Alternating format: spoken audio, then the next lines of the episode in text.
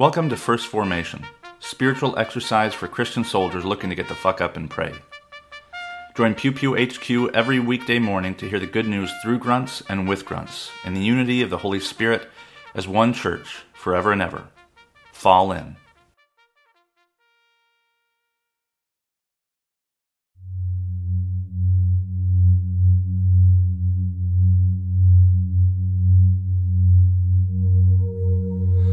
Psalm 31, verses 9 through 16. Be gracious to me, O Lord, for I am in distress. My eye is wasted from grief, my soul and my body also. For my life is spent with sorrow, and my years with sighing. My strength fails because of my iniquity, and my bones waste away. Because all of my adversaries I have become a reproach, especially to my neighbors, and an object of dread to my, adver- to my acquaintances. Those who see me in the street flee from me. I have been forgotten like one who is dead. I have become like a broken vessel, for I hear the whispering of many, terror on every side. As they scheme together against me, as they plot to take my life. But I trust in you, O Lord. I say, You are my God. My times are in your hand. Rescue me from the hand of my enemies and from my persecutors. Make your face shine on your servant. Save me in your steadfast love. Isaiah chapter 53, verses 10 through 12. Yet it was the will of the Lord to crush him. He has put him to grief. When his soul makes an offering for guilt, he shall see his offspring. He shall prolong his days. The will of the Lord shall prosper in his hand. Out of the anguish of his soul he shall see and be satisfied. By his knowledge shall the righteous one, my servant, make many to be accounted righteous, and he shall bear their, their iniquities. Therefore I will divide him a portion with the many, and he shall divide the spoil with the strong, because he poured out his soul to death, and was numbered with the transgressors. Yet he bore the sin of many, and makes intercession for the transgressors. Hebrews chapter 2, verses 1 through 9. Therefore, we must pay much closer attention to what we have heard, lest we drift away from it. For since the message declared by angels proved to be reliable, and every transgression or disobedience received a just retribution, how shall we escape it if we neglect such a great salvation? It was declared at first by the Lord, and was attested to us by those who heard, while God also bore witness by signs and wonders and various miracles, and by gifts of the Holy Spirit distributed among distributed according to his will. For it was not to angels that God subjected the world to come, of which we are speaking. It has been testified somewhere what is man that you are mindful of him, or of the Son of Man that you care for him? You made him for a little while lower than the angels. You have crowned him with glory and honor, putting everything in subjection under his feet.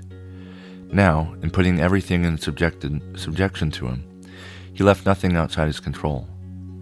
At present, we do not see everything in subjection to him, but we see him for who him who for a little while was made lower than the angels, namely Jesus crowned with glory and honor because of the suffering of death, so that by the grace of God he might taste death for everyone.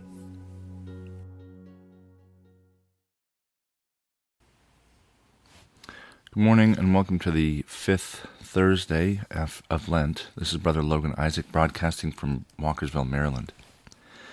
This morning's readings come to us from Psalm 31, Isaiah 53, and Hebrews 2. And the it's actually the psalm that kind of struck me this morning. And if you um, get my Substack email newsletters, you'll know um, that last night I talked, I sent out a, a post about um, my interpretation of the last couple of years. Um, in a nutshell, um, I, yeah, in a nutshell, I, I got uh, I got into some confrontations at Duke, um, doing what I thought and still think is the right thing, but the powers that be kind of prevailed, and I got pushed out of my profession of choice. Um, and there were a lot of people who called themselves Christians who just kind of either stood by and watched or who actively participated in some of it, I think, was lying, but most of it was just self interest. Um, and since then, it was re- the the whole thing. What and I it really wasn't just Duke. It was uh, the it was uh, Christian people, and I happened to be at Duke, and I think there's a good chance it could have happened anywhere, but Duke, I think, was particularly. Um, I just think it was a bad choice to go to seminary because it's so pacifist. Um, and I don't think I was ever. Well, yeah, it's very pacifist, but also it's brand new. Like Duke has only been in existence for like 100 years right now. A lot of universities were starting like the late 1700s, early 1800s to mid 1800s.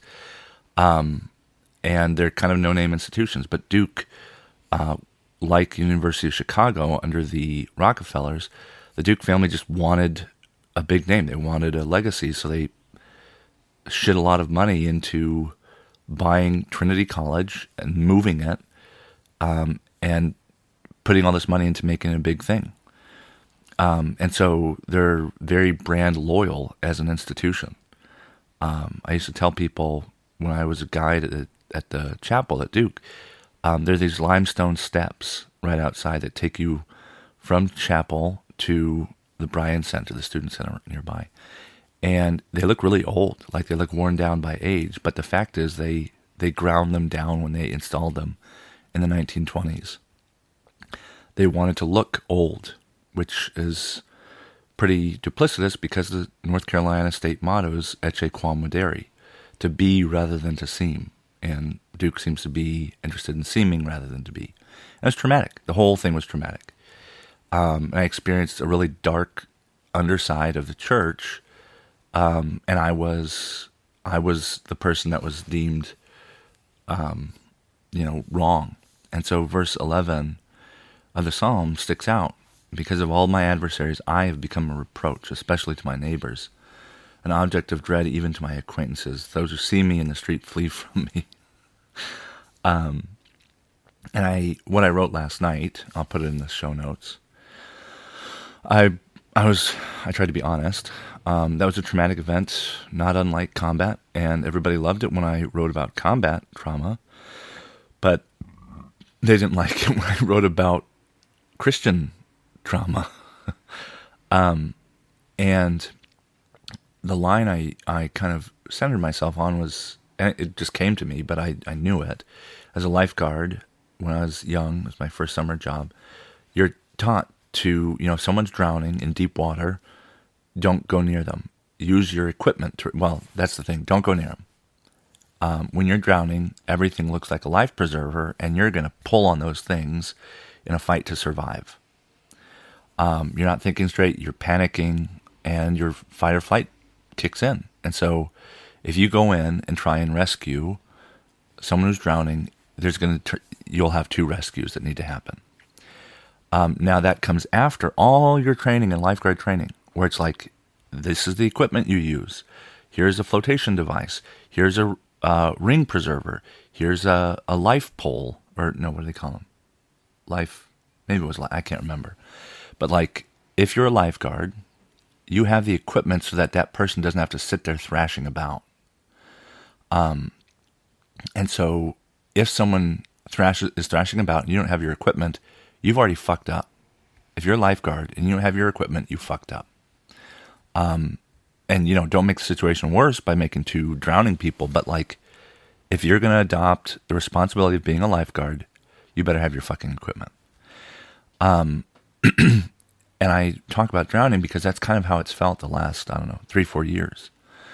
Um, it, it's traumatic. The, the things that I was told, the things that I experienced, um, and what I did after combat was I studied it. I archived it all. I laid it out. I figured out the timeline of events and blah, blah, blah. And then I wrote a book and everybody loved it. And here we are. Here we are. Um, it, time seems to history seems to repeat itself, and I'm writing about it again, and people don't like it because um, I I I can make all kinds of speculations as to why, but I think part of it is like it's just a status quo, right? Like there's certain people that you know you may recognize are part of a system, but like you like them because they make you feel a certain way. Um, several months ago, no, weeks ago, somebody posted on um, Facebook how one of these people that was involved pretty heavily, abusively, uh, and inappropriately, not sexually, um, uh, verbally, and other things, but um, uh, they they said how this person um, just they don't give a fuck. You know, they they don't care what other people think of them. And I thought that was the problem. That's the problem. If you're a Christian and you think that it's okay to not give a shit about what other people think if you're not interested in mutual accountability, that's the problem. That's not a solution. And this person in particular, so I, I posted about his line. I was like, that's that's wrong. you got the wrong idea. And then I thought it was the right thing to do. I I I copied a, link to my post and I shared it with him because I was like, look, you deserve to know what I said, but I did block out your name and blah blah blah. And I and I've always had a suspicion, and I'm sure other people have actually told me. Um, but somewhere in there, he was like, you know, I don't want to be a part of your desperate desperation or something like that. Um, and I was like, yeah, that sounds about right. That, that does sound. That is how I feel. I feel like I'm drowning and I'm gra- grasping for life preservers. I'm hoping that people are the kind of people that Christians say they are. I'm hoping that friends, close associates, um, really believe those things they say about social justice and civil rights. But when it came time to, you know, put your money where your mouth is, a lot of them shied away. They knew they benefited from the status quo. Duke's the biggest employer in the state, second or third biggest employer in the state. Like, when the right thing might cost you, you'd be surprised how few people are willing to do the right thing. Um, and that's that's really human. I mean, that's that's it. That's it's it's human uh, to want to want to survive.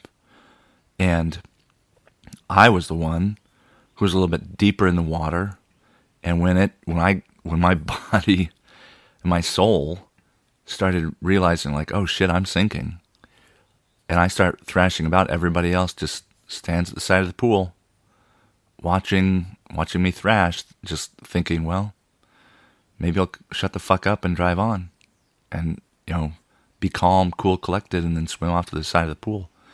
Um, it just wasn't possible.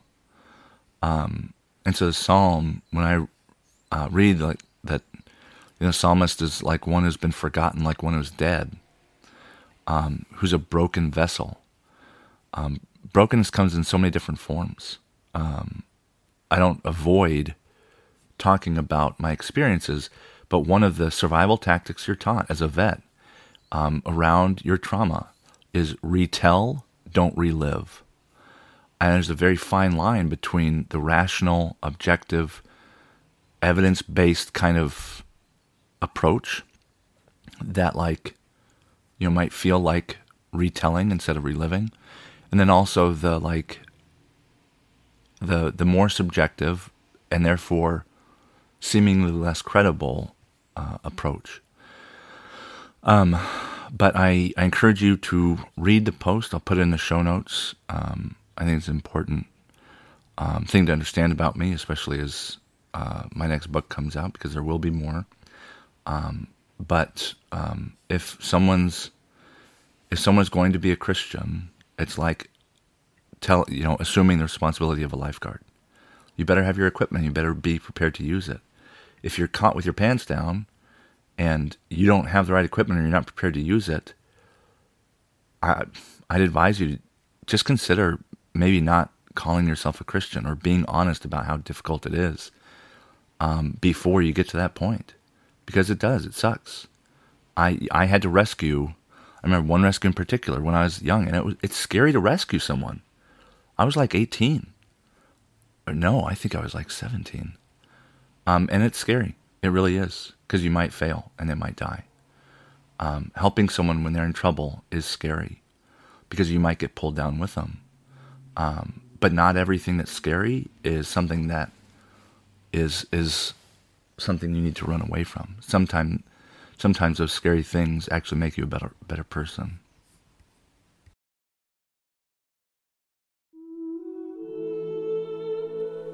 A prayer for protection from the Book of Common Prayer. Assist us mercifully, O Lord, in these our supplications and prayers, and dispose the way of your servants toward the attainment of everlasting salvation, that among all the changes and chances of this mortal life, they may ever be defended by your gracious and ready help. Through Jesus Christ our Lord. Amen.